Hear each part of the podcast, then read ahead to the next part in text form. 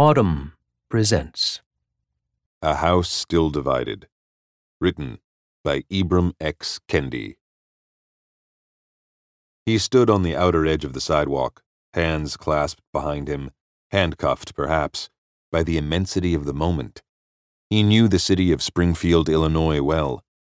But on June 16, 1858, Abraham Lincoln was learning his new place in American politics, and possibly dreading what it now demanded.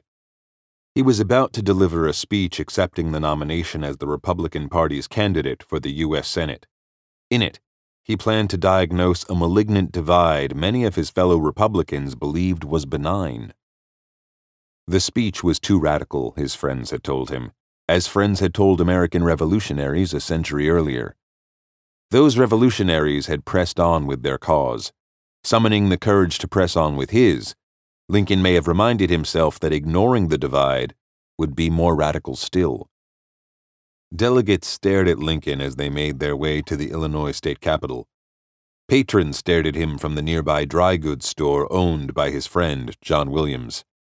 Lincoln believed that the slave states were staring at him too, were eyeing the northern states as well as the western territories. With the passage of the Kansas Nebraska Act of 1854, the election of the expansionist president, James Buchanan, in 1856, and the Supreme Court's Dred Scott decision of 1857, all three branches of the federal government had acquiesced to the march of slaveholders across the nation. Lincoln left the solitude of the sidewalk. He walked across the square, entered the House of Representatives, and stood before the more than 1,000 delegates of the Illinois Republican State Convention. A house divided against itself cannot stand, he declared. I believe this government cannot endure. Permanently half slave and half free. It will become all one thing or all the other. The prophetic speech propelled Lincoln onto the national stage. Three years later, as president, he was commanding an army that battled to keep the House standing. His opponent, the Confederate States of America, was fighting to destroy the House and to build a new one safe for slavery. Lincoln saved the old House with the decisive assistance of black troops. Though he didn't live to see it, the ratification of the 13th Amendment in 1865 ensured that the United States would be permanently free. But the racism that buttressed slavery remained in the living constitution of American policy and the American mind. The House remained divided, remained separate, and unequal.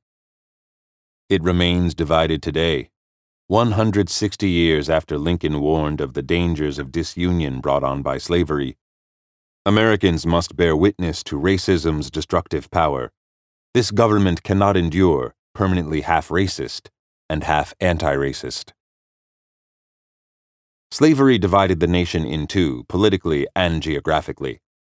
The threat racism poses to the contemporary United States is more insidious for being more diffuse and more veiled. But trace the issues rending American politics to their root, and more often than not, you'll find soil poisoned by racism. None of these issues is likely to tear down the Republic as slavery nearly did, but the danger is no less existential. Some of the assaults that racism has mounted on American society are well known and recall Lincoln's era in their brazenness. I do not regret what I did, Dylann Roof journaled six weeks after killing nine black churchgoers in Charleston, South Carolina. America may not be on the precipice of civil war, but the events in Charlottesville, Virginia last year revealed that there are white nationalists who are prepared for violent conflict, convinced that demographic shifts will deprive white Americans of their power and privilege.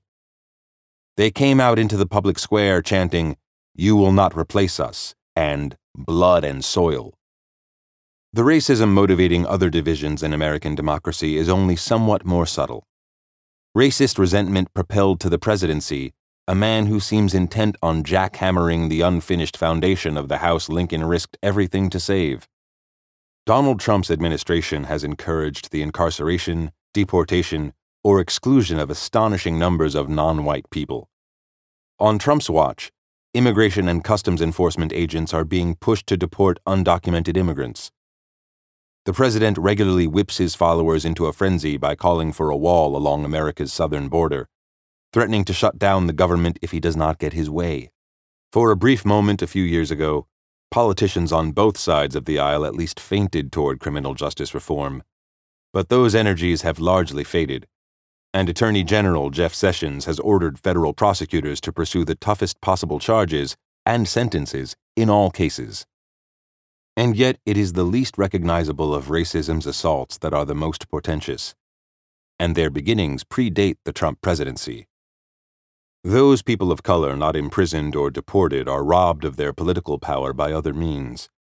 In 2013, Chief Justice John Roberts justified a rollback of federal voting regulations by writing, in Shelby County v. Holder, that our country has changed since the passage of the Voting Rights Act in 1965.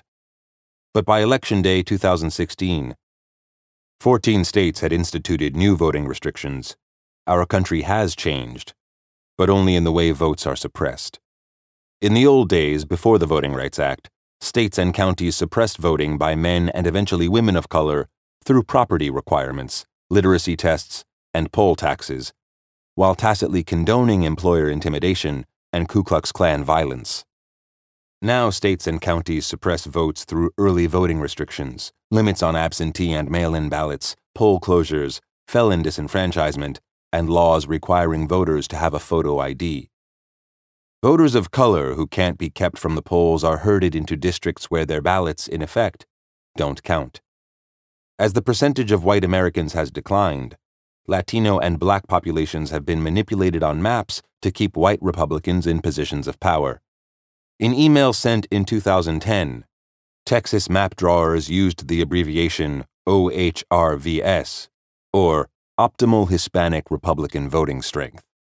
The map drawers were seeking to create districts that would appear representative of the state's growing Hispanic population, but would nevertheless continue to safely elect white Republicans.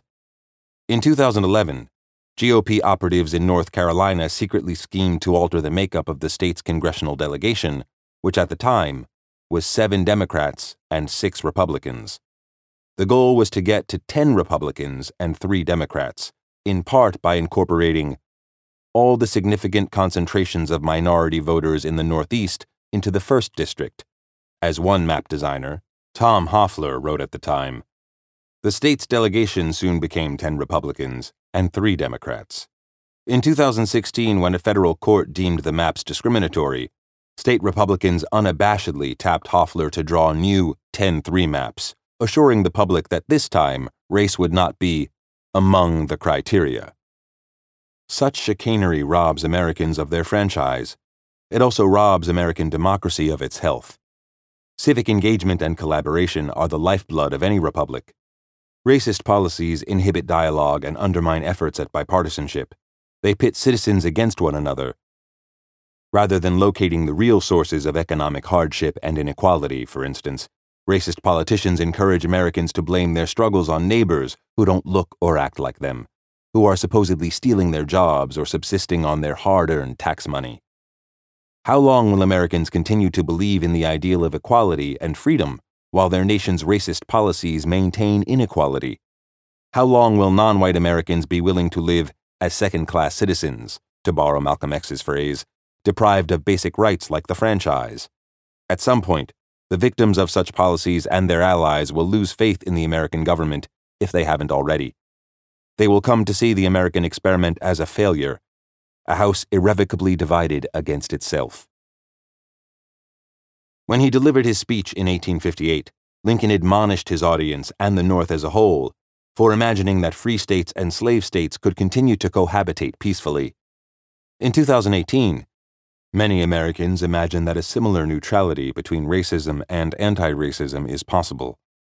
But only an embrace of anti racism can save the Union. Anti racist ideas are built on the bedrock of racial equality. They recognize that any observed disparities between groups are the product not of hierarchy among races, but of racist systems that create and perpetuate inequities. Anti racist policies seek to close the gaps in rights, resources, and opportunities that racist policies have opened and maintain. The Voting Rights Act was once a paragon of anti racism. For decades, segregationists had disenfranchised Southern black voters through measures cleverly disguised to hide their racist intent. Legislators came to regard these measures as discriminatory because of their inequitable outcomes. Congress banned the measures and required all changes to voting laws in specific states and counties, primarily in the South, to be approved by federal officials. Unlike so many failed civil rights bills in American history, this provision placed the burden of proof on the policymaker to show that a policy wasn't racist, and not on the victim to show that the policymaker intended to be racist. When the Supreme Court stripped federal preclearance from the Voting Rights Act in 2013, it removed one of the last major anti racist policies from federal law. The 14th Amendment, ratified 150 years ago, is no longer anti racist if it ever was. That amendment was supposed to guarantee equal protection under the law for all Americans. Yet to ensure its passage in 1866, congressional Republicans refused to define equal protection or privileges or immunities or due process of law, and thus left both racists and anti racists a claim on their meaning. The racists have secured much of the 14th Amendment's inheritance from the Supreme Court's first interpretation of it in the 1873 slaughterhouse cases, which limited its protections, to the modern cases that have upheld racist policies and struck down anti racist ones. In 1978, in Regents of the University of California v. Bakke, the court curtailed affirmative action. In 1987, in McCleskey v. Kemp, it sanctioned the racially disproportionate impact of the death penalty in Georgia. In 2007, in Parents Involved in Community Schools v. Seattle School District Number 1, the court placed new restrictions on school desegregation programs. Justice Harry Blackmun would shudder to see how the 14th Amendment is interpreted today. In order to get beyond racism, we must first take account of race, he wrote in his opinion in Bakke 40 years ago. There is no other way and in order to treat some persons equally, we must treat them differently. We cannot, we dare not, let the Equal Protection Clause perpetuate racial supremacy. But that is precisely what has happened, and the result has been every bit as dire as Blackmun foresaw. Today, only a renewed commitment to anti racist policies can save the endangered American project. The alternative is a governing system that becomes all racist and wholly illegitimate. The result may not be an 1860s style civil war, but if allowed to proceed far enough, racism will ultimately destroy the American idea, and it will lead to contentiousness and resentment, and, yes, violence that will make today's polarization seem quaint by comparison. I believe, as Lincoln did, that we can repair our divided house. I do not expect the house to fall, Lincoln said, but I do expect it will cease to be divided. Even at the height of slavery's power, Lincoln believed that Americans could make the nation free. We can and must believe in our ability to make the nation anti racist, despite the ascendancy of a racist president who pursues a racist agenda. Did we brave all then to falter now? If you enjoyed this production, find the best long form articles read aloud in the Audm app, available now for iPhone.